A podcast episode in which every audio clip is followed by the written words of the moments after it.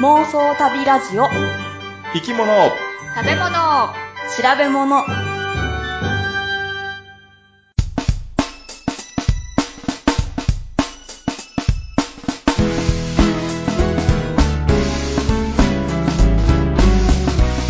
この番組は世界中の見てみたい生き物食べてみたい料理訪れてみたい国についてなかなかそのチャンスのない3人が調べたことをもとに妄想力を働かせながら語り合うラジオ番組です毎回生き物を一つテーマとして取り上げてそれにまつわる生き物の話、えー食の話旅の話をお送りしますワカサギ釣りに行ってきました。グッチーです。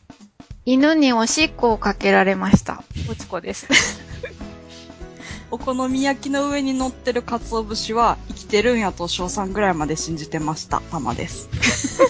生きてる親にそう言われたん やもん。生きてるってそれは、ね、里芋の煮っころがしと一緒やんか。いつアライブやな。またいつアライブの話になるやん。でもほんまに真剣にあの小さい中になんかこう心臓みたいなのがあって動いてるんやなって小さんぐらいまで思ってて。えーそれにしてはペラペラそうそう、だからすごいもうなんか不思議やなって思ってってんで。どこに心臓入ってるのかなと か薄いし見えへんし、どう、なんか生き物って不思議やなって思ってた。おー血管ないし そうよ。小3か小4ぐらいで気づいた。ああれは嘘やったんやなと。 えー、かわいい子だったんです ねえじゃあタマさんはあのサンタクロースも信じてたんですかタクロースはね、そんな信じてなかったかな。ああそうですか ごめんね。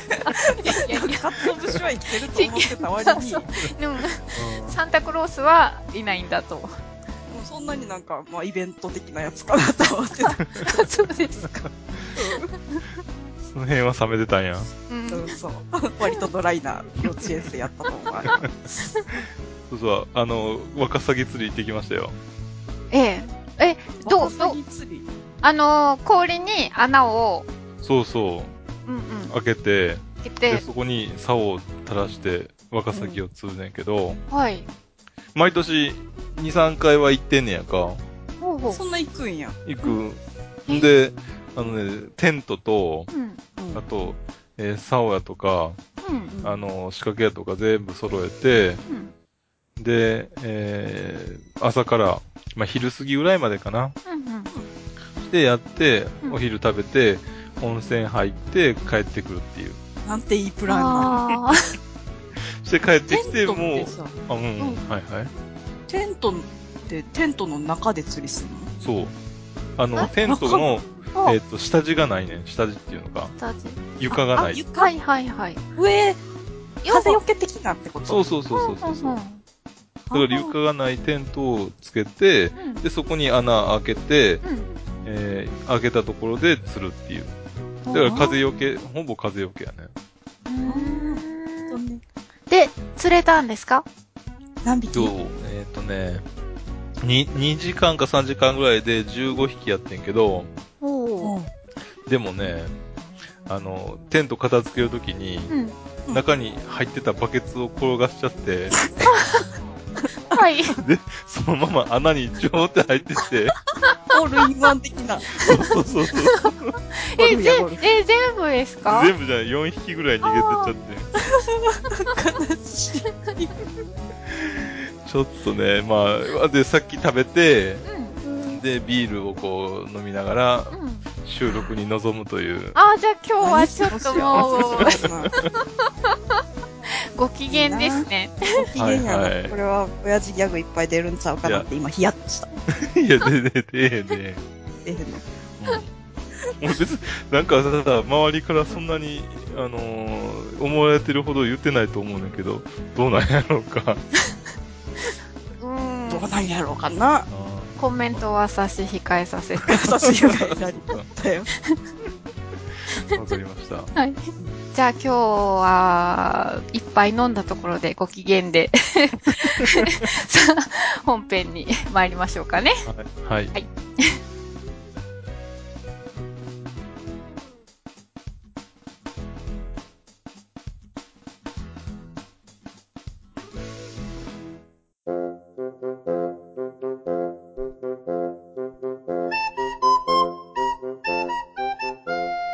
れでは本編なんですが、えー今日は、オープニングで何も言ってませんでしたけ そうど、第10回ということ記念で、か なあ、忘れそてうた。忘だ、回だったん だ。れてたよ。すいません。記念というか、まあ、ただ10回目っていうだけなんですが、うん。まあ、でも一応、キリのいいはい。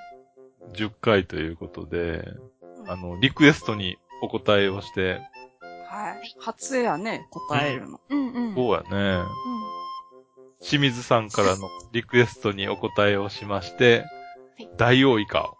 ねえ、大王イカって、確かに神秘的やもんね。面白そうやもんね。うん。なんかめっちゃ、あれやんね、テレビかなんかで盛り上がったんかね。そうあそうんまり知らんかったけど。うん、私もし知りませんでした。うん。うん大王イカってね、うん。もうあのね、世界中の海に生きてんねんけど、で、生息している域が深海。うん。だから深海なんで、うんあんまり人にみ、あの、人目に触れることがないから、神秘的ということで、えー重宝されているというかね。あの、 重宝されてんの。あ 重宝じゃないな。神秘、神秘的ということで、うんえーえーなんていうのかな。え何や、もてはやされ てんの。ー、そうやな、もてはやされてる。そうそう。うん。でもでっかいんやんね、でっかいでっかだいいぶか。うんね、体長はねうん、だいたい最大で18メートルぐらいになるっていうことらしいでかくないそれ。 8メートル。 18メートルって、な、んなんかビルやったら何回ぐらいななんの、?18 えメーートルって。い一回で2.5メートルぐらいかうん、そのぐらいがあえビルる。何回 ?7 回 ?6 回、7階建てぐらいになる。 7階建てぐらいですから、怖い。うち今5階やけど、これより高いとかちょっともう、怖い。うん。これはあの、胴体と、あと足の長さっていうか全部合わせて。そっか、足まで入れてだから、足ってうん長さ 長いですよね長い。光って。ううんんうんで、まあ、イカ類の中でも最大の種類になるの。うん。ね、結構生息数は多いと言われているんですけども、うん。あ、そうなのうん、なかなかね、自然の状態で観察されたっていう例がすごく少ないと。うん。まあ、そういうことで、うん。えーかなり、いー貴重なあー、そして謎の多いというんう生き物に数えられてて、うん。でね、NHK であの放送されたんで、うん一大ブームになったということで、生きた状態で撮影されたっていうのが、まあ2例目らしいねんけどあ、でも深海の状、深海で、えー撮影されたっていうのは初めて。おーあああ、深海にあの、潜る、なんとか、な、あ名前忘れましたけど、それができたからですかね。あう、んあれじゃなくてね、もっと別のね、うん。別の、おーなんていうの、深海に潜るうん。機械があって、うん。それに乗り込んで、あ、人、人が入ってっそうそうそう。てやつですよね。うん。うんうん。で、重さがね、はいえーだいたい18メートルぐらいの以下で、100、あ、ごめん、1000キロ、1トンぐらい。 1トンうん。おートンったらもうね、まあね、50キロの人が20人分やもんね。あ。ああ。 それはあまり言わあまりやっ言いたま。せんけど。確かに な。ちょっと想像つかへんもんな。うん。で、深海の200メートルから3000メートルぐらいに生息するっていうことで、うん。これはね、やっぱり深海に生きるっていうことで、目もすごいでかいね。目玉。はいはい。直径25センチぐらいって、バレーボールぐらいの大 きさ、固めで。ええー、そんなん目やったらもう、わーってなる。うん。ただね、うんその入ってくる情報をうんすべて、えー処理できるほどの脳みそは持ってないらしいから、おーま深海って暗いですよあ、ね。そうそうそうそなんかあんまり見る必要なくないんですかね。う。いや、帰ってみるっていうこと、あの、自分で光発したりさ、あ、あ、イカってピカピカ光るやつとかありませんでしたあれタコでしたあるある。ね光もあるし、うんと。かだったかな、あとね、他の生き物が光るせ発酵するやつがあんねやんか。超治安公的なうん。おうそんなやつとか、もっとね、別の生き物で、目の下が光るとかね、そういうものがいんねんけど、うん。そういうのを、えー光を逃さないように、うん。大きい目をしてるっていうのもあるし、おう結構目はすごく鋭いみたいですよ。おーイカの足は、うんまあ足っていうか、あれは何本かはご存知ですよね。え、は、足は8本ですかはい。あれ、長いのが2本ある。ありますね。はい。うんで、短いのが8本。うん。はいはい。え、あれ、長いの足じゃないの足じゃなくて、触手やん。要は触手って言って、うん。で、あれを使って、うん。獲物を捕らえるねん。おう長いのんで捕らえるんや。そうそうそうそう。うん、うん、うん。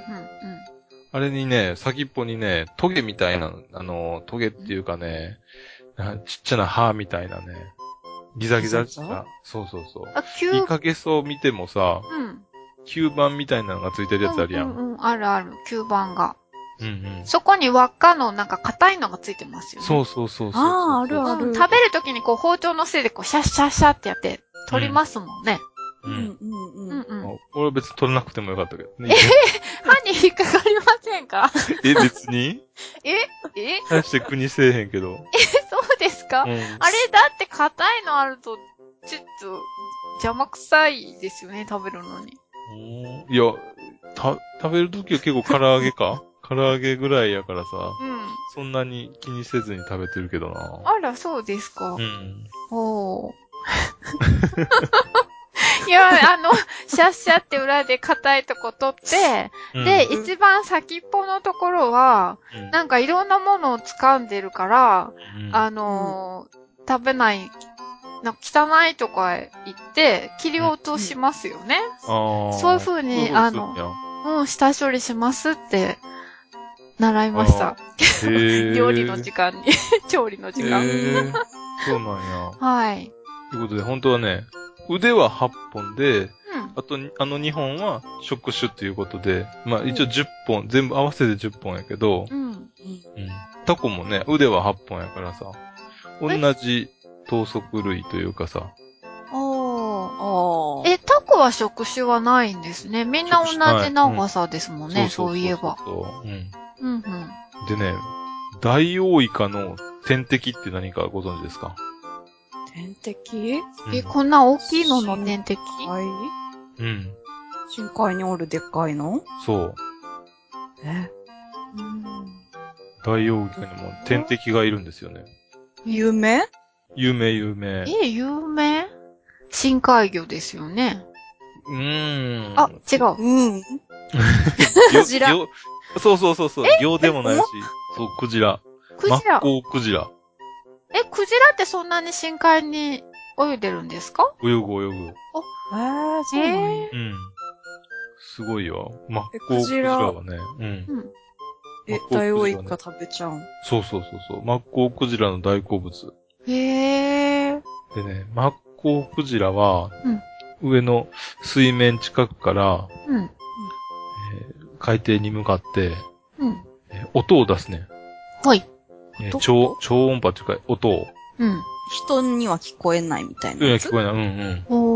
おー。聞こえるんかもしれん。クリックリ、カチャカチャっていう、そんな感じの音を出へして、うん。で、それからは出して、反射した時間、反射するまでの時間を測って、うん。あ、どの辺に、なん、なんとかいいそうやとか、えそういう獲物えーわかるん。わかるみたいよ。へなんかえ、すごい。潜水艦もそんな技術なんかありそうやもんうね。ん、そうそううそんう。。うん。うんあの、船のさ、うん。うん。と魚群探知機はい。あれも、まあ、クリックじゃ、ああクリックオンじゃないんだけど、うん。えーっ、と、超音波を出して、うん。で、帰ってくるまでの時間で、うん。魚、魚がいるかいないか、海底までの距離までもわかるし、す同ごいじな。ような仕組みを使ってるってこと。うん。うーん。だからそういう風にして、うん。えー獲物を探して、で、そっから、音もなく、ダイオウイカに近づくなんて。へ怖え。さーっと降りていくっていうか、深海に潜っていくっていうか。おう。でお、ダイオウイカは結構目はいいねんけど、うん。えークジラが近づいてんのは分からへんみたい。おう。で、ダイオウイカにかなり近づいたところで、うん。今度は、すごい、あの、圧、あ音圧をかけた音を、おう要は、うわってびっくりさせるみたいな感じだね。えめっちゃびっくりしそう。うん。あ、びっくりしたって言って、ーうん。で、しちょっとしばらく、動きが、身動きが取れなくなんねんって。うん。はーってなるもんな。そうそうそうそう。んんんん。ビュービュービュートントンとかされた らな、ハッそうそうそうホラー映画やん。ホラーやな。で、うぎゃーって言ってる間にうん、割れるらしい。えー、え、それって丸飲みされちゃうのかう、なん丸飲みされるねんって。おうで、捕鯨、マッコウクジラで、まあ、あのさ、まあ、昔油取るのに捕鯨されてたり、うん。うん。えーで、えー取られてたやんか。うんうんうんそしたら、あの、取ったすぐ腹咲いたら、中から、ダイオウイカ、生きたダイオウイカが出てきたっていう話もあええほええ。んまに丸飲みなんや。る。うん。ねその、ダイオウイカ食べるやんか。うん。イカで一番硬いところって、カラストンビって言ってさ、あ、口の部分。はいはいはいはこい。れは硬いね。うんう。うんん。あそこのところは、うんもう硬くてなかなか消化できないというか、まあ、なかなかっていうかもう完全に消化できないから、うん。えー、マッコウクジラは、うん。そのカラストンビ、結構さ、先っぽ尖ってるやん。あカあ、ラスはいトンはビいの。そうの、ん。うくちばし。ん。そこの歯の先っぽが尖ってるから、あ、あれは歯ですか歯、歯、うん。なので、うん。あれは尖ってて、マッコウクジラもうん。食べた後に、あの、刺さったら痛いやん。そう、中に。お腹に刺さったら痛いから、 うん油なんかのうん。粘膜で包まれていくらしい。そ、そこの部分、硬い部分を。そうそう、硬い部分を、うん。あのうん、どんどんオブラートに包むみたいにして、うん。どんどん、えー粘膜で固められていくねんって。へ食べてえ。る、食べ、口に入れた後にそうそうそう。うんどうれ排泄するまでに。へえ。え、じゃあ、排泄した時には、そのまんまそのなんか粘膜 に、うん。そう包まれて、痛くないというか、刺さらないと いうか。お尻が縮になっちゃそううもそんうそうね。そうそうそう そう。なので、うん。そうやってうん出すらしいよ。へえ。でね、その排泄したうん。もの、それをね、流前光って言うねんけど、流線光。はい。うん。それをね、えー結構水より軽くて、うん。その排出したあーものをうん。しばらく置いておくとだんだんね、浮いてくんねんて。おー、はい。で、浮いてくると、うん今度、水面に出て、うん。えー日光に当たったり、うん。酸素に触れたり、なんかすると、だんだん硬くなって、はい。で、それが、あー岸に流れ着いたり、海に漂って、うん。言ってると、今度ね、それをね、集めて、集めてっていうか拾って、うん。えー、香料、はい。龍涎香の香はね、香りの香。香り。そうそうそうそおー。う。で、そ、それを、えー、龍涎香と、お香として、珍重されてたらしい。どんな匂いなんでしょうね。今でも手に入るんですかね。多分今でも入ると思うねんけど、一応ね、えー、1820年代にうん。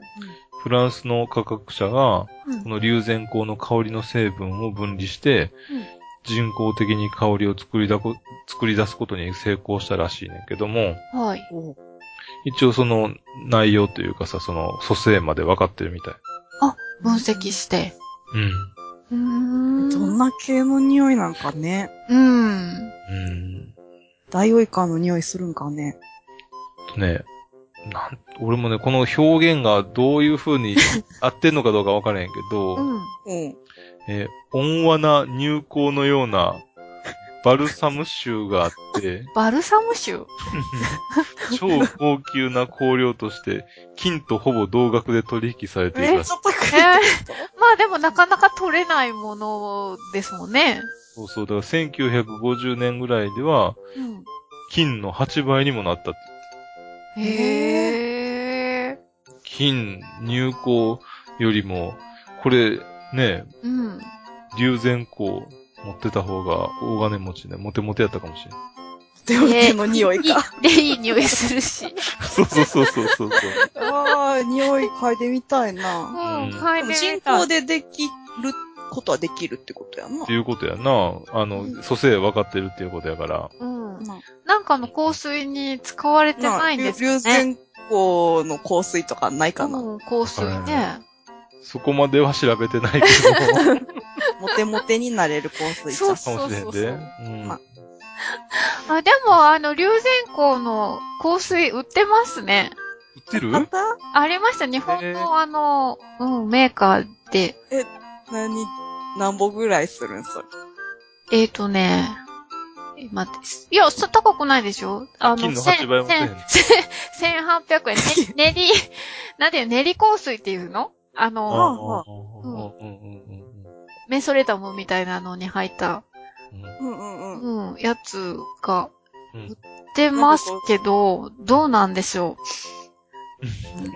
どうなんでしょう。わ かんえいや、かあの1000、円ぐらい1800円。う。どうですすか奥さんに。でプもレそれやゼンっトたら買ってみ、うん、今度買ってみるわ。買ってみて、買ってみて。でもね、これね、うん。香りが強いため、ポリ袋に密閉してお届けさせていただきます。 匂いがもう、匂いが漏れるかもってよろしく。そおれ願い、しままあ、ちょっと待てよ。 もうなんさかっき宅買うっ配て言っ便た、やろ宅配便のさ、人が、これ何ですかっていう、 すごい苦情が来るかもしれないです。口をでもね、確かにね、3日ぐらいはね、なかなかと、あの、匂いが取れないっていうのもあったから、書いてあったから。強いんや。ううーん。ん。えー、ダイオウイカはね、うんまあまあ、メジャーやね。はい。じゃあな。ここでやっぱりね、ダイオウホオズキイカをちょっとおすすめしたいなと思うんですよね。マイナーやな。聞いたことないで。ダイオウホオズキイカっていうイカがあるんですよ。ほう。おずきホオズキ。あのね、でホもオズキ。大王っうんて。ことはでっかいんか。うん。うん。ダイオウイカにうん負けずとも劣らないぐらいの大きさをしてんねんけど、はい。うんうん。形がね、あの、耳がでかくて、はい。耳うん、耳ってエンエペランペラのことですね。そうそうそうそうはあ、三角のとこそうろそうそうそうそう。いうんがでかくて、うん胴体もね、かなりでかいね。でかいってど、どっちに縦横太いっていうこと、横にああ、はい。はあ。ぶっとくて、ほううんちょっとね、こっちのがね、ずんぐりむっくりして る。可愛い感じがする、なんか。これ同じ大王がね、ついてる。え、それも深海魚なんですかこれも深海魚。おー。大王イカの方が、うんまあ、生息域は、えーほぼ全世界にいるねんけども、大王ホオズキイカは、まあ、南極近辺の海に住んでるみたいです。生きも、生きている状態では、ほぼ、ほぼ確認できていないということで、映像とかはないんですかあの、き個体、標本はあるけど、うん。う生きている状態では多分ないと思ーん。う。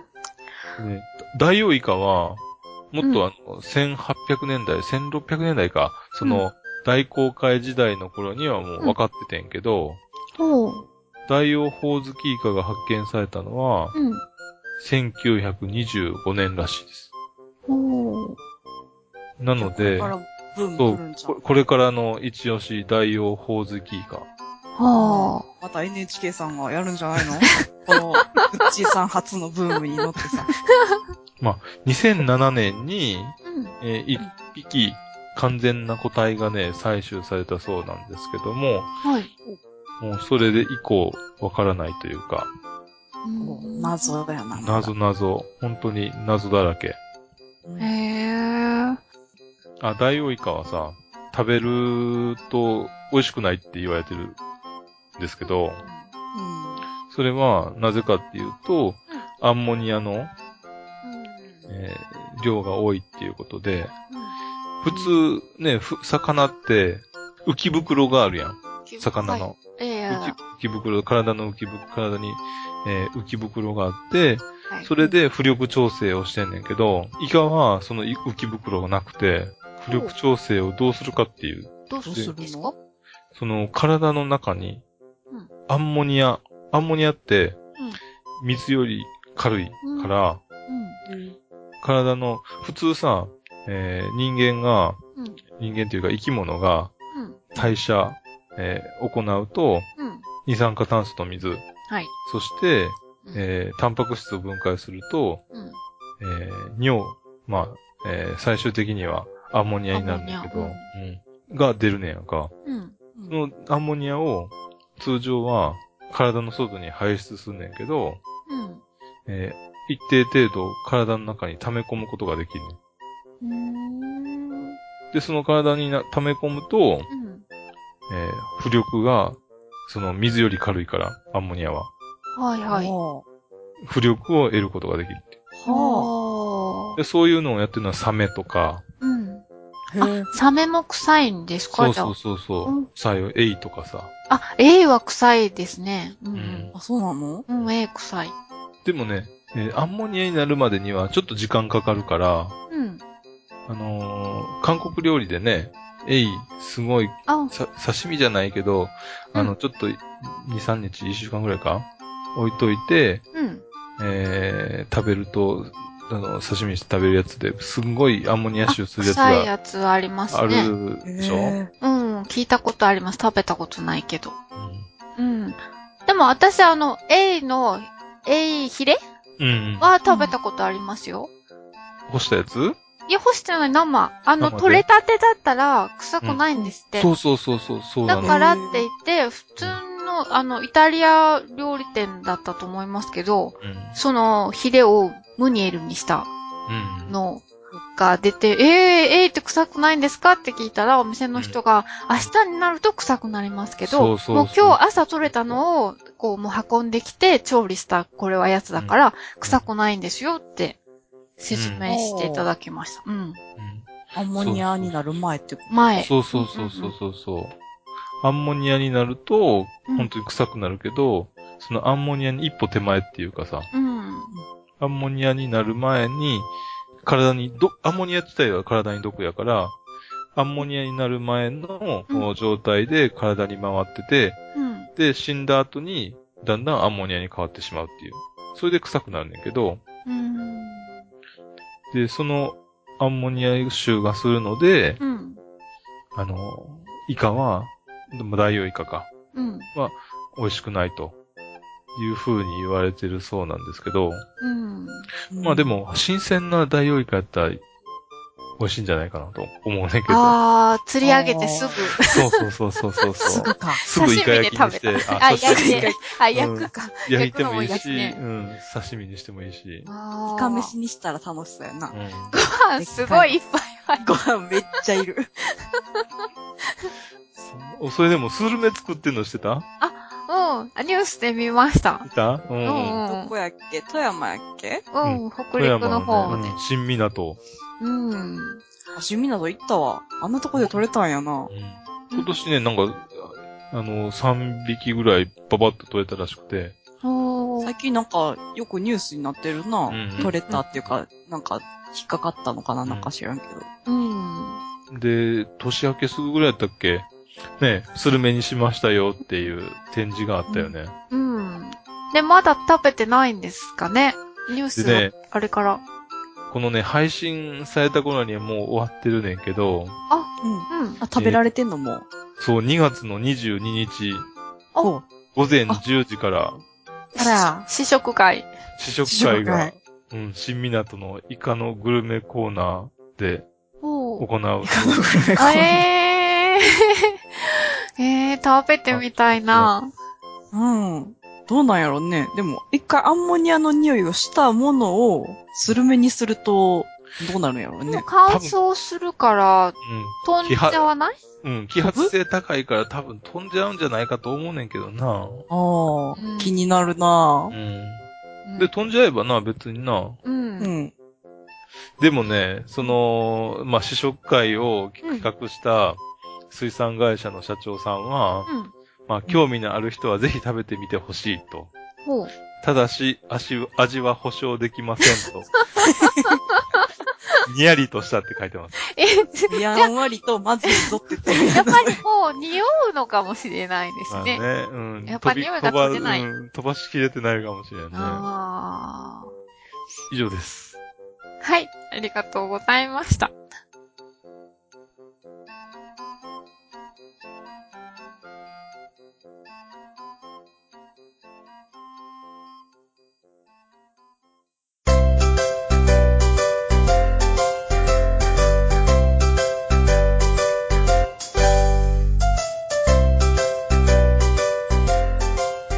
さっきぐっちさんのさ、話で、うん。その富山の方で結構ダイオウイカが見つかってるとかうんうんうん。してたやん。うん。 うん。もうなんかもはや、会い、会いに行けちゃうようになったわけやん、ダイオウイカに は。うん。ア イ AKB みたいやな、それな。 アイドル。会いに会いに行けちゃうイカやから。会いそに。うやからうんでもさ、なんかその、テレビとかで盛り上がってた、そのダイオウイカって、うんうんそうじゃないじゃんっていうところあるやん。うん。なんか、すごい深海にいて、謎に包まれてて、うん生きてる暗いところにいるダイオウイカを見たいって思うけど、実際見れるのは、富山のスルメになったダイオウイカっていう、火から見こた。うん。の、そう、現実。なんか、だから、あ会おうと思えば富山に行けば会えるけど、うん。そうじゃなくて、会うなら、こう深海で会いたいとうん。うん。思いまして、うんうんいろいろ深海に行く方法を考えてみました。はい。。まず深海っていうのの定義がなんか、まはあ、いはいはい海面下200メーターより深いとこって言われたりするらしいんだけど、うんダイオウイカはどこら辺におんのかなって見たら、なんかのデータでは水深650から900あたりに多いとかうんうんいう感じで書いてて、うん。で、今、現在、こう、潜水艇でさ、こう、深海に行く技術っていうのはうん。あるわけで、うんまあ、主に調査のためにうん深海に行って、うで、それで研究するっていうための潜水艇がうんん。あ。るんやけど、うん有名なの日本にある深海6500っていうやうつん。なううんんうん。これ、水深6500メートルまで潜れるんやけど、あ、だから、え、で、深海の深海って深い海ですかちなみに。そうそう。これ一応表記はひらがなはひらがなやけど、多分その深海やろね。 うんなんかすごい単純な名前の付け方ですね。いや、わかりやすさは大事だよ。ちょっとわかりやすすぎませんかいや、いや びっくりしたびっくりした。うん。そこの深海6500が、うん。ね、乗れるのは3人ね。うんうん。パイロットが2名と研究者が1名乗れる。ほう。ううん。うんんその、大きさは全長9.7メートル、幅2.7メートル、高さ3.2メートル。その中に3人。狭いなと。狭いなぁう。ん。でも意外に高さはあるんですね。3.2メートル。多分中にこういろんなこう研究、研究なんやろ、うん調査用の機材とか積んでるからあ、うんうんあうんー、身動き取れないって。動きは取ったらあかんと思うわ。ううんん。ななんか、おむつしていくらしいからな。あトイレないっ。そってか、トイレ当なたいりんだ。前みたいにトイレはなくって。ううんん。うんでそれが調査用の潜水艇。うんで一方で、こう、一般人が乗れる観光用の潜水艇っていうものもある。おーで、うんいろいろ見てみると、まあ、いろんなところにあるけど、一番規模が大きそうだったのは、ハワイにあるうんプレミアムサブマリンっていう潜水艇、ほう観光用。うん。これは、大きさでいくと、全長30メータうー、お幅5.3メーター、高さ5.9メータおう。ーで乗れるのが、うん乗客が64人で乗員が3人。おう。でかい。うーん。そんな大きいのか。でかい。で、これはやっぱ観光用やからっていうのもあって、窓が多い。32箇所窓があって、うん。うん、で、1個ずつの直径が81センチなんやって。うーん。ただ、これ潜れる許可が出てるのが水深45メーターまでやね。はあはあーあはあはあ。イカには届かへんな。うん。そういかにはほど遠いよ、これはもうーん。う。もはや深海ではないから、深海200メートルうんまあよりそうやな深いのが深海としたらもうう、ん。深海潜水艇とは読んじゃいけなくなっちゃうような感じやんか。うんこの調査用とさ、うん。うん。観光用のんがあるけど、うん。なんかこう、その6500メートルと45メートルの間のん作ってほしいなって思った。まあね。でもこのさ、そそういう、なんか作、作らない感じみたいよ、世の中、今のところは。うん、お金にならへんもんな。そうやね考えるなその、なんで作られない、なぜこう、なんかこう、みんな深海へ行こうみたいな感じにならないのかっていう原因をちょっと考えたんやけど、一つは、うん。えっと泳げない人口がなかなかの割合でいるっていうこと。え、でも、世界には金槌がたくさんいますよと。ああ、はいはあといも。う一つ、世界には兵所恐怖症もたくさんいますよ。ああ、いるいる。その二つの大問題があることが根底にあっての深海旅行のこの研究が進まないってう。うんん。そう。いうんかなと思って。これ金槌の人のさ、データとか、まあちゃんとしたのじゃないんやけど、まああるアンケートによれば、泳げない人17.9%、泳げる人82.1%っていうのがあるな。うんおーそんなもんなんだ閉所恐怖症も、うんまあ5から10%いますよとも言われてる。うん。だってあの、潜水艦が、こう、パニック映画みたいなので、の潜水艦映画って、うん。もうなんかすごい怖いもん。うん。いや、あのね、水圧バカにできひんもんね。うん。そ水圧とか絶対怖いって、う、漏れてきたらもう、うん。各位私も金槌で、まあまあ、狭いところがダメな方で、タマさん、泳げないんだ。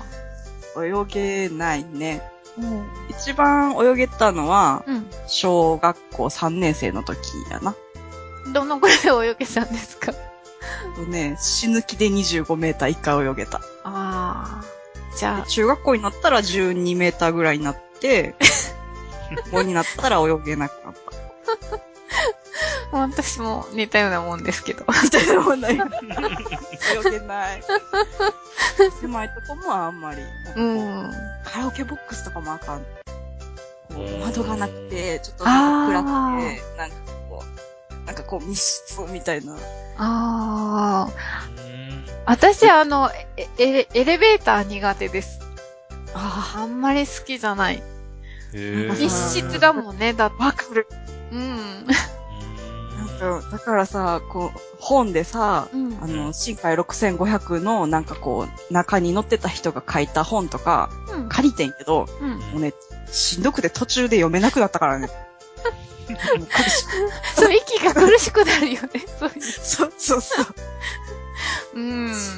こういう人が世の中にいっぱいいるっていうことが、こうだって宇宙旅行とさ、うん深海旅行ってさ、まあでも同宇じぐらい宙も、あ、そうやな。銃も狭いですよね。狭いし、うでもん。ね、そのなんかさ、イメージ、うん。宇宙ってさ、宇宙ステーションでさ、こう、生活してる様子とかを、こう、テレビで、あの、誰やっけ名前が出てけへん。最近ね、日本人の人が船長うんうんうんになってね、こうう、んうんこんな生活をしてますよとか、今日はこんな実験をしてみましたとか、なんかこう、あー割と楽しい感じで、こう、地上と交信しながら、うんうん。その情報をこう、メディアで聞ける見れるとかになるけど、深海はもう、行ったら、うん、その日ぐらいには帰ってくるやん。とね、震度6500メーターまで加工するのに2時間半やって。おーおー結構やで。服で5時間やんな。うーん。だいたい深海の水温だって1度2度ぐらいじゃない寒いと思 うで。なんかもう、もううんもうこんな話しててもやっぱり宇宙の方がいいかなってなるや ん。まあな。でも宇宙ってさ、あれやん。無重力体験できるっていうのあるやん。うん。おー深海は今のところ、あの深海6500に乗ったら身動きは取れないと。。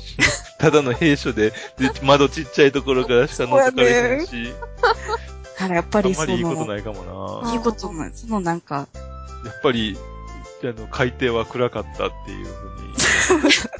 地球は青かったみたい な。そうそうそう。 6500メーターまで行かなくとも、うん。まあ、500メーターぐらい水深500メーターぐらいまで行けるので、大きいサイズの潜水艇で中をこう自由に動ける感じで窓も大きめのがいっぱいあって、こう照明もしっかり明るくて、で、もうそれで安心できても安全性もだいぶ確かになってますよってなったら、うん。私も行きたいなって思うかもしれん。海の下、海の下、海中にうんあるホテルって結構いろんなところにあるんやってね。あ、そうなですんか見たことあるわ。えあるうえん、写真でやけど。ーなんか、うん、魚が泳ぐ中で見寝るっていうとこやねそうそう。ねそう、へおー部屋がもう、うんお部屋とかレストランとかが海中にあって、はい。でも、それ、いろんなホテル結構あんねんけど、うんそこの水深調べるとみんなだいたい4メーター、水深4メーターとか5メーターとかぐらいで、計画としてうん。水中ホテルで深いところのを作るぞってなったので、水深12メーターのをフィジーに作るっていう計画がああるというかあったのが実現するのかなっていう感じのがある。へえそれでも結構ね、水が入ってこないかったら心配やんね。うん、なんか、おちおち寝られない、なんか。そうなの。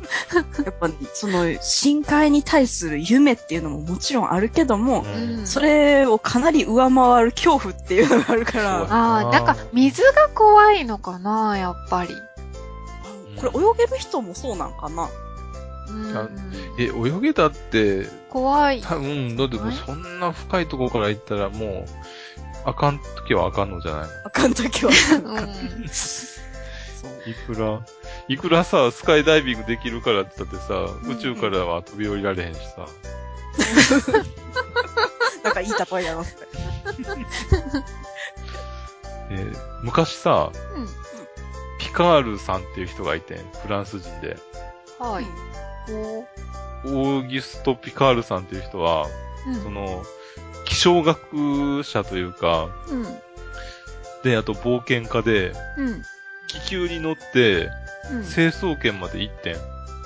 ええはい。で、うん。成層圏まで行って寒うて、あと酸素もなくて、うん。で失神して、はい。でもなんとか帰ってきたっていう。帰ってきたの。そうきそうたすごそういねそうそう。へえっていう経歴の、もうかな、かなりの冒険家よ。おー。怖いでねそうれん。その息子のね、うん。ジャック・ピカールさんはね、はい。今度は ね、なんか名前が面白いね。うん。うん。まあ、あの、マリアナ海溝ね、うん。そこまで潜って、えええ、え当、時えの、ね、じ一人でえ、ひいや、一人でじゃなな、いてかか、もしな、れ何んけど、にもなく潜っあーダあの、アメイビリングですかいや、ダイビングじゃない、ダイビングじゃない。あの、ちゃんと素潜潜り水艇。潜水、あの、あの、グランブルー、映画のグランブルーみた いあ、な。じゃなくて、じゃなくて、あじゃの、ちなゃくんてとした潜水艇で、あ、潜水艇って、はいはい。 1911メートル潜ったって。えええええ、1万うん。マリアナ海溝やから、そこで、まあ日本、世界で一番深いところ。おー。さらにすごいよ、ねさらにその息子、あ、まだ孫そうなんだベルトラン・ピカールさん はね、あの、気球で無着陸、上うん、また上行った。うん。無気球あの、無着陸世界一周してんね。うん。おー。それめっちゃ時間かかるんじゃん。 20日間かけて。 20日で行けるんや。うん。えでえも20日間ずっと置いてんの怖そう。そうや。だうん。からやっぱりそういう目見るよね、ね空も、うんまずは空なんやろな。うん。そっから海なんやな。そうそうそうそうそう。で、また空に行っちゃうんやな。そうそうそうそ うそう。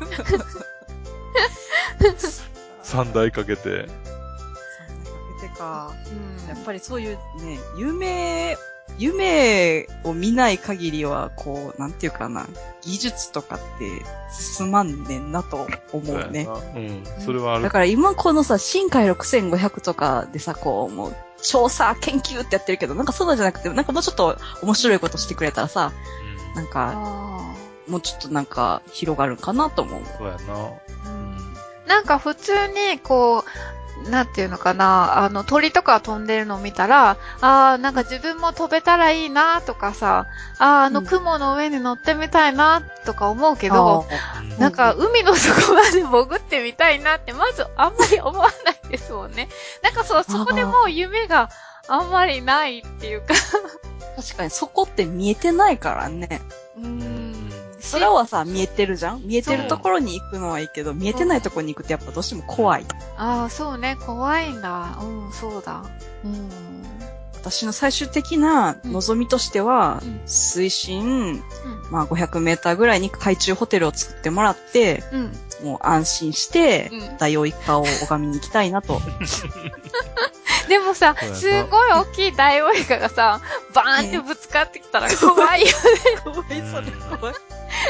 なんか足とか吸盤とか、こ う、なんか窓にビラッビラってついてきたりとかして。ほんと、だから SF 映画にあ大りそ丈う。夫ぐらいのやつ を。というのが今回ね、私がダイオウイカを、いかにしてね、いるかというのを今の考は、えて。あの、親父ギャグですかえ、どれいや、いいです。うち今親父ギャグ言った。どうしよう。どうしよう。どうしよう。すげえ無意識で言っちゃった。グッチーさんのが映ったのかと思いました。いやいやいや何言った今。映るも何え。も。ということです。はい。ありがとうございました。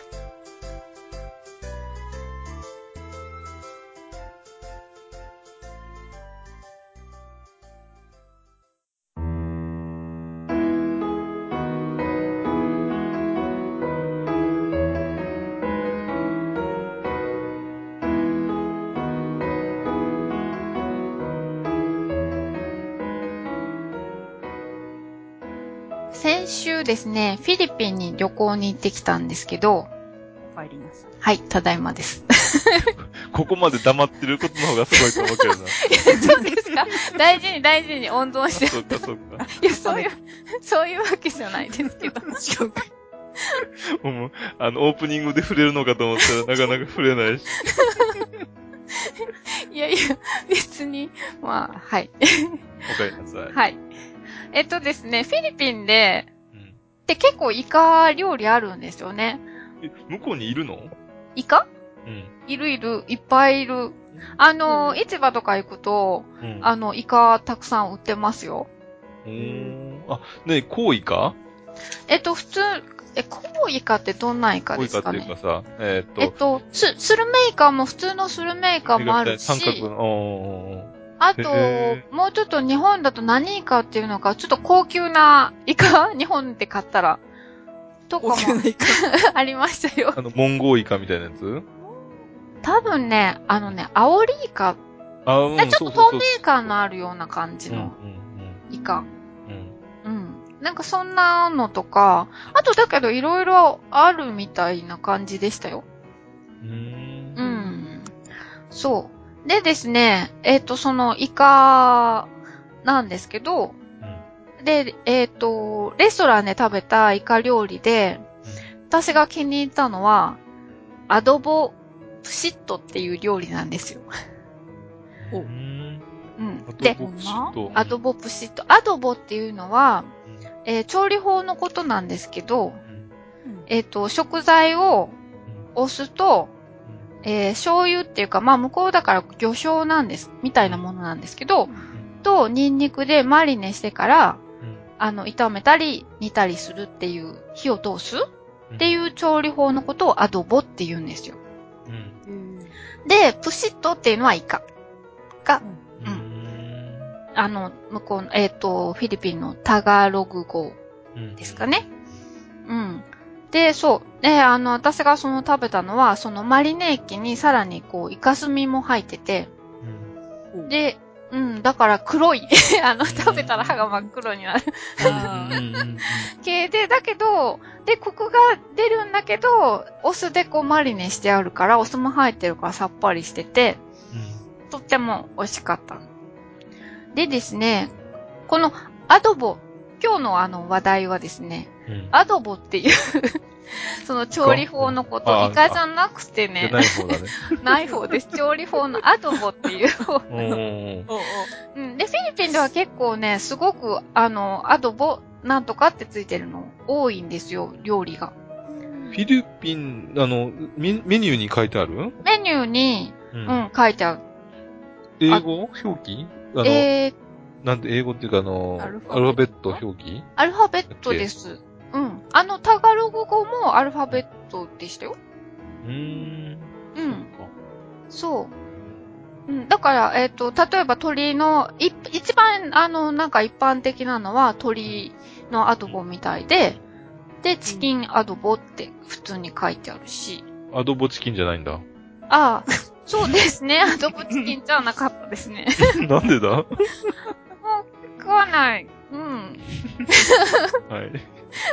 そうね。反対になるの。いろいろあるの かななんか、イカ焼きと焼きイカ的な感じ。そうそうそうそうそう。あでも、まあ日本もそうやね。あの、いや、調理表を、調理法の後に、うんあの、食材とかさ、焼肉とかさ、ああ。焼き。鳥とかさ、うんうんうん。焼き魚、魚そう焼き。そうそうそう。やっっぱない。ああ、そっか。うんて。いう表現の仕方もするし、ああ。ねそうむ。蒸し鶏だってさ、ああ、蒸す、蒸した鳥なんやなっていう。まあ、単純やけどさ。あ、ああ、そうそうそうそうそうそんんんんう。うん。そうそそういうことなんやろね。う。うう。んんそう。だから野菜とかも使って、あの、空心菜のアドボもあって、それは、えっと、そっち、それはアドボカンコンでしたね。カンコンっていうのは空心菜で、だ野から、菜もなんやな。野菜もで、おの同じように調理したりする。チキンが英語だからじゃないああ、そう。うん。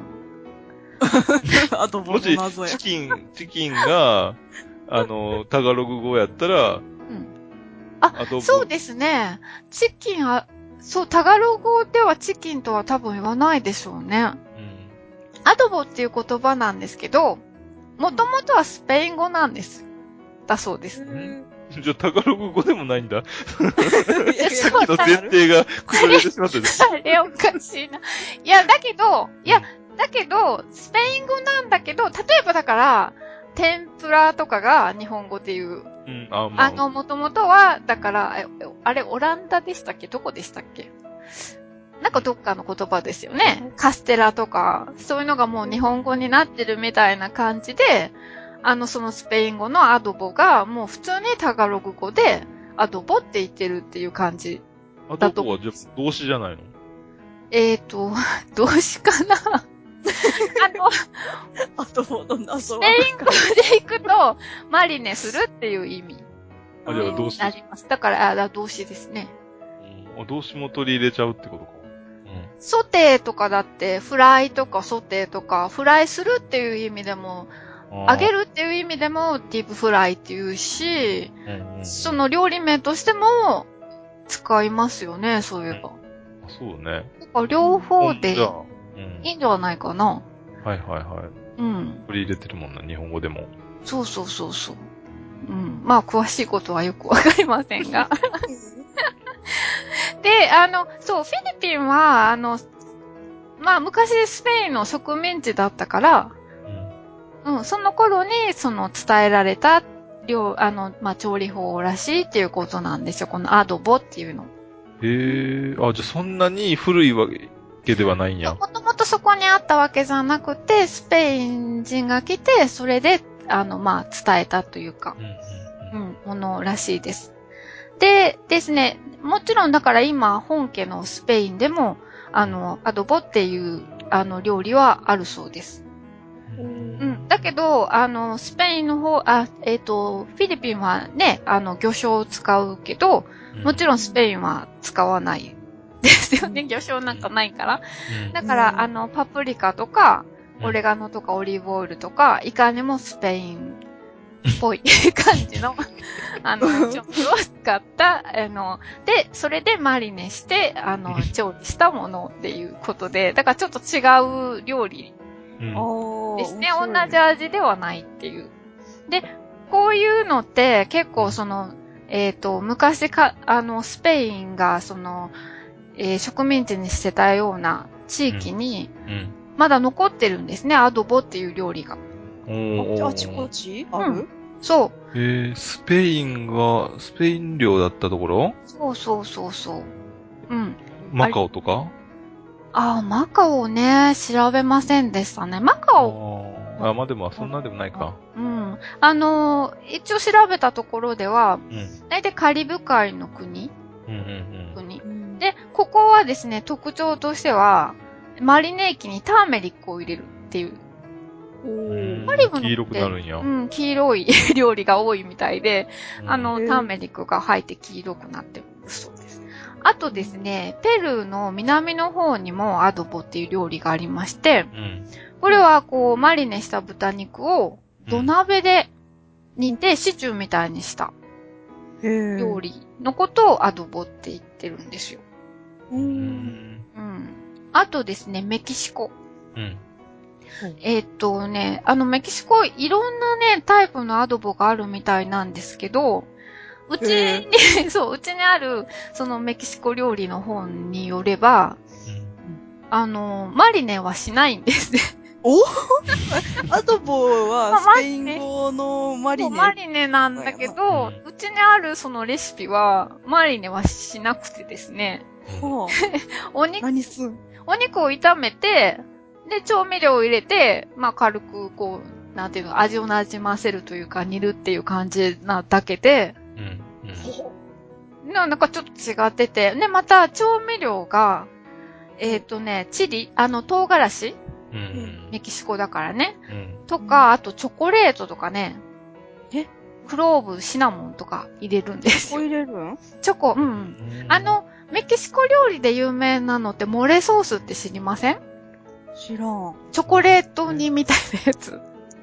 ええ。鶏肉の、なんか真っ黒のそのチョコレートで似たようなやつがあってあ、甘いん甘くないです。ああの、スパイシー。カカへオえ、カカオをのすりつぶしたやつで煮るってことカカカオとカオじゃか、な普くて通にあの、ココアを入れますね、レシピって見るおとー。ココアとか、あと、あうんトマトも入るし、チリも、あの、うん唐辛子もいろんな種類入れて、あと、そなのい、と。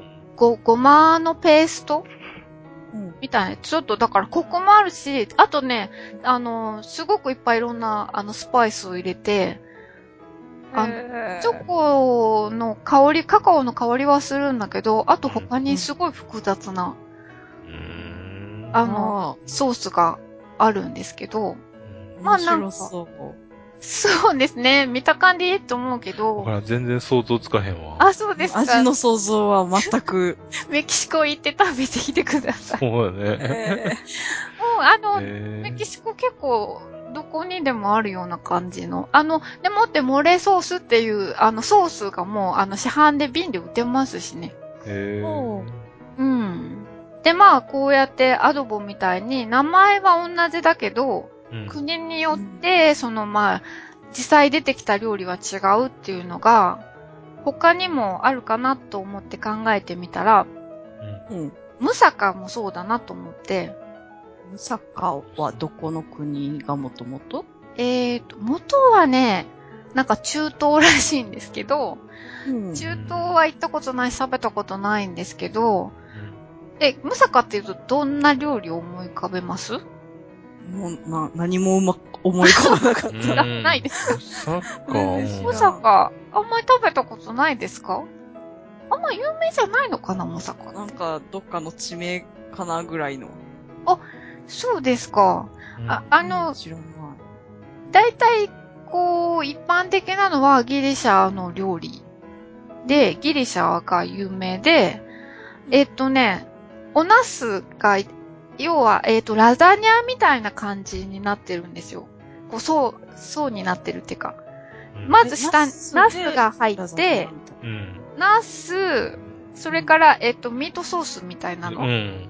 で、その上にホワイトソースっていう、こううん3層にして、うんまあ、グラタンみたいに焼いた。なあ、美味しそう。美味しラザニアじゃないの。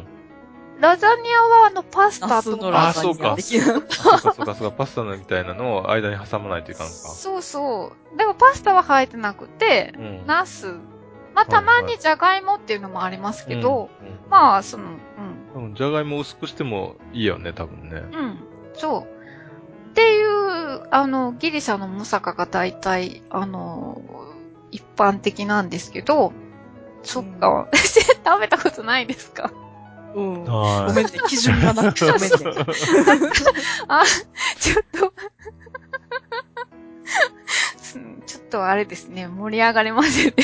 あもういつも盛り上がれないパターンや。まあいいや。話にならないパターン で。でですね、えっと、えっと、ギリシャのお隣のトルコにもムサカっていうのがあるんですよ。うん。これこはね、重ねるね。これはね、重ねなくて、その、まあ、あの、材料は、えっ、と、ナスと、まあ、ひき肉とトマトなんですけど、私が思うに、うんえっ、とね、トマト味の麻婆ナスって感じの 表現なんですよ。トマああ、そっか。うん材料的にはう、んそんな感じになるんやな。うん、そう。ね、まあ、ナスじゃなくてカリフラワーが入ってるやつもあるんですけどね。まあ、基本的にそんな感じのトマト味の、そういう麻婆ナス的なもの。うんう。うんんで、えっ、と、あとですね、 ブルガリアにもムサカありまして、うんおそのまた、えっ、と、トルコの北側ですよね、セッセうん。テそうね。ィ。うん。で、じゃあ、トルコ、オスマン系の時代にか流行ったらってこと聞いてるんですかね。うんもうだけど、あのー、うちにあるそのギリシャの本を見ても、トルコの本を見ても、ブルガリアの本を見ても、このトあのトラディショナルディッシュっていう風に、 紹介されてるでしょ。もう、うちの国の、もう伝統料理だと。はいはいはいはだから、ほ本当はどこがどういう風にから来たとかいう、全然そういう説明はないんですけい。うど、んうんうん、まあでもあの一帯はね、同じ国やったやろうしね。そうですね。うんだけど、微妙に変わってくるのが、うん今度ブルガリアは、うん。えっ、と、ナス使わずに、じゃがいもとうん、ひき肉とトマト。あうんこれをこう、まあ火を通したものを、今度はそうギリシャタイプですね。あの、層になります。あなるんや。それを入れて、でもその上には卵とヨーグルトおということ。うんうんうんを混ぜたのを、あの、流して焼いて、うんで、お店で食べると、それを、あの、切り分けてくれます。お切り分けたのをお皿に乗っけてくれて、うん横にヨーグルトをうんドンって、あの、 乗っけてくれるんですよ。ううんん。ヨーグルトをつけながら食べるんです。冷たい。うんすあったかいのの横に冷たいヨーグルトがドンって。そう、冷蔵庫から、あの、お店の人が、こう、あったかいのをね、よそってくれるじゃないですか。で、ん冷蔵庫からヨーグルトの入れ物出してきて、ヨーグルトいいよね、みたいな風に言われて、ヨーグルトボンボンってボン 添えてくれるみたいな感じ。へー。うん。ねヨーグルトね、向こうの人は別に全然お砂糖かけて食べはしないみたいやもんね。あ、そうなんですよね。だから、ねうんそだから日本人がさ、う。うんご飯にお砂糖かけて食べるのとね、うん。それぐらいありえないんじゃないのかなと思うけど。ねえ、そんな感じがしましたね。あのう、んへブルガリアに行った時に、あの、ホテルで朝ごはん朝食、あの、バイキング、ビュビュッフェ形式うんで食べるじゃないですか。うんで、うんあの、普通って日本でもまあヨーグルトがあれば、横に蜂蜜が、とか、なんかこう、ジャムとか、なんか、なんか甘いものがありますよね。そういうの置いてないんですよ、全然。だから、私は、その、 パンに、んあなんていうの、塗るような、あの、ジャム うんとかをうん入れて食べてたんですけど、はいはいはいはい周りを見渡すと、みんなそのままだから、ヨーグルトドリンクがあるんですよね。うんうんうんヨーグルトジュースみたいなのが。で、それを飲むときみんなお塩を振りますね。あーええなんか聞いたことあるわ。うん。お塩をいっぱい振って、すごい手が疲れないかなって思うぐらい。あの食作園みたいなやつ。塩取りすぎやね、それ。そうそう。塩をさ、いっぱい振って、ー。ほんで、うんよしよしみたいな感じうんで、よしそようそうそうそう、飲んでましたね。へえ。うーん。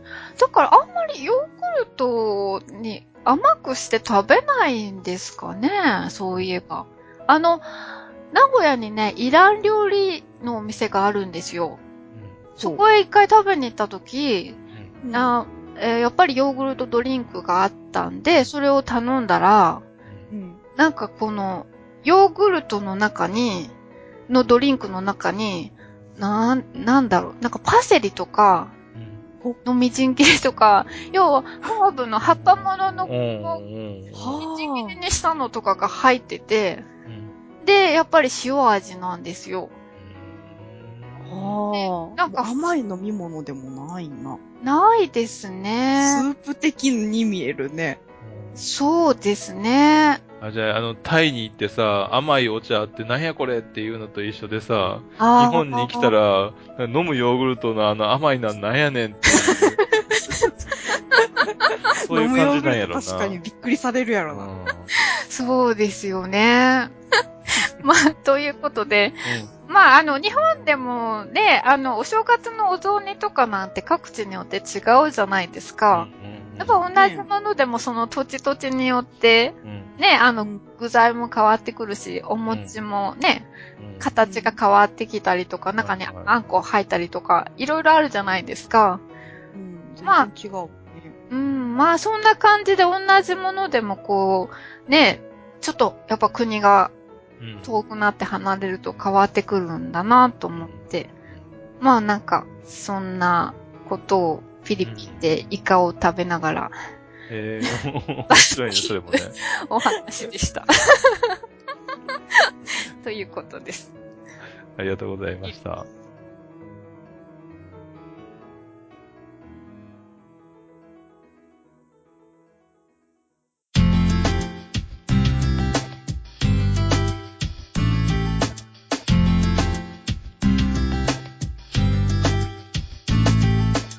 さてエンディングです。はい。なんかもう、お酒飲ん、大体、なんかもう、落ち着いた感がいやいやいや。やいや、そんなことないで。そんなことない。うんもしかして今も飲みながらやってるとか。 あともう一本ぐらい欲しいなと思ってんだけど。ああ、そういうことね。 終わってから飲んでく ださうい。ん。数えながら寝るわ。ビールを数えながらうね。んはい。えーっと、今回もメールをはい。いただきました。ありがとうございあまりがす。とうございました。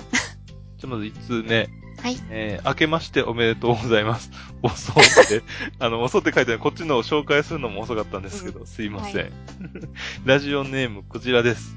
えー寄生虫の回を拝聴いたしました。えーグッチーさんの寄生虫の話から、まさかの寄生虫とは、 そんなグッチーさんの親父ギャグ嫌いじゃありません。えー自分は皆さんよりは多分年上のおじさんリスナーです。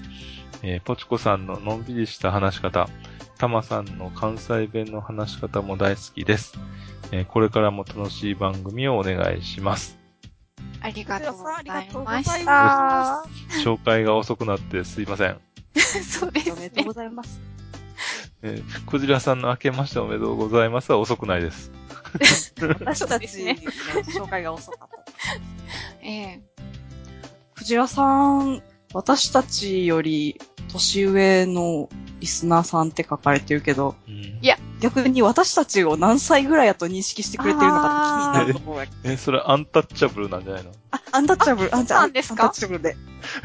え。あいや私、クイズでもしようかと思って。何本当に何のクイズいやいいの皆そさんれ。にその当ててください、的な。じゃあ、ポチコ さん。えでもそれはさ、結局正解を出さないといけないんじゃなほいんのまや。いや、でも当たった時だけ言いますよっていう。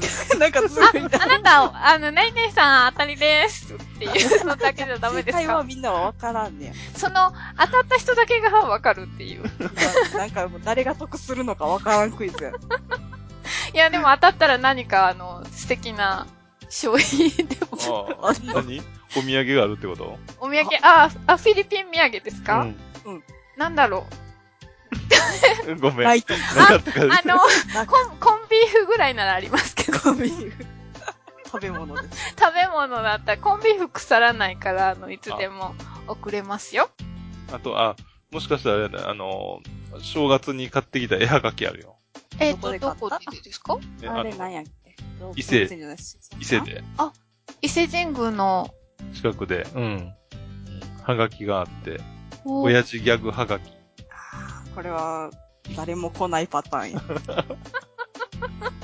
いや、もし、あの、希望される方が。いや、まあ、もちろん正解して、かつ希望するっていう方そうそうそうそう。これはあれか、その、クイズの延長の話か。そうそうそうそうそうそう。当たって、もし、欲しいか。つ、うあのん、かつ、えじゃあー、希望するってわあの、グッチさんのハガキがいいのか、私からあの、コンビニの人が、 ちっちゃいのですけどね。あじゃあ、それぞれに、ああの、年齢を当てて、出しますそのか年齢が大体当たった人に、うん。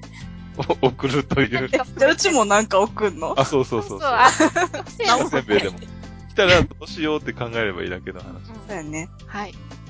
ぜひ よ、送ってくださいね。はいじゃあ、もう一つ。はい。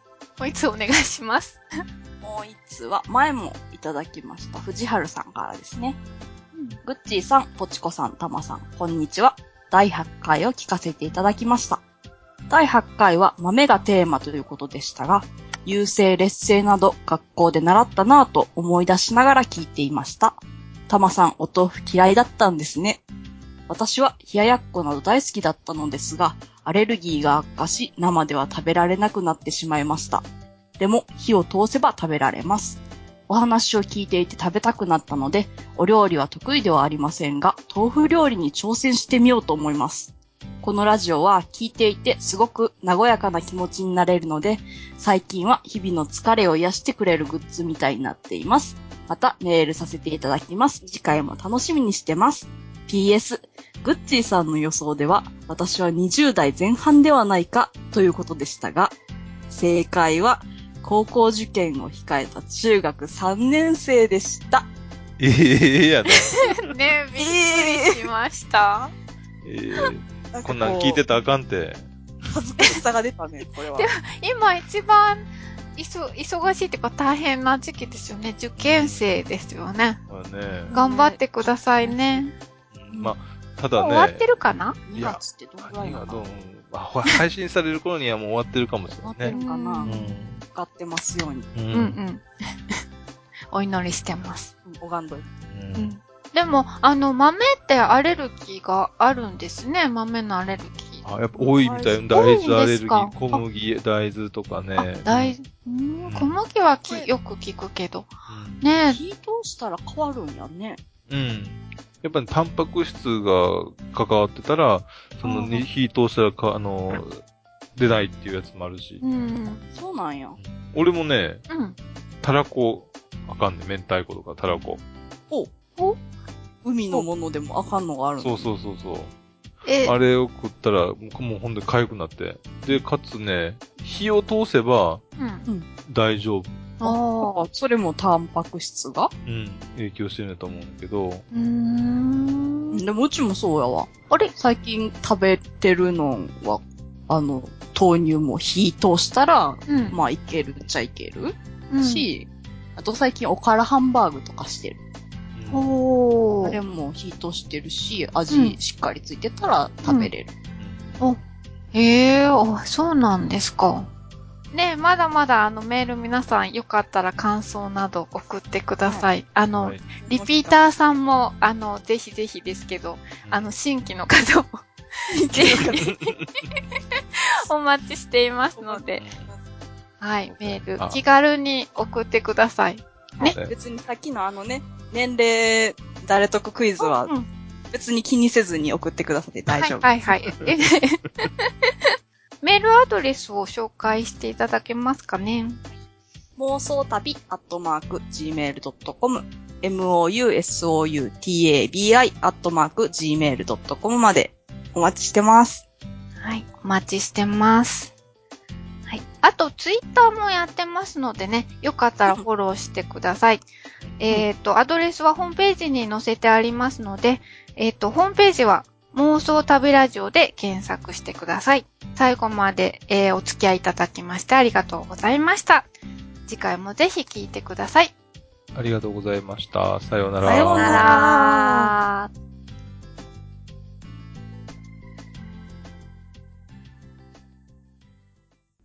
この番組は、バックパッカーを応援する、たびたびプロジェクトの提供でお送りしました。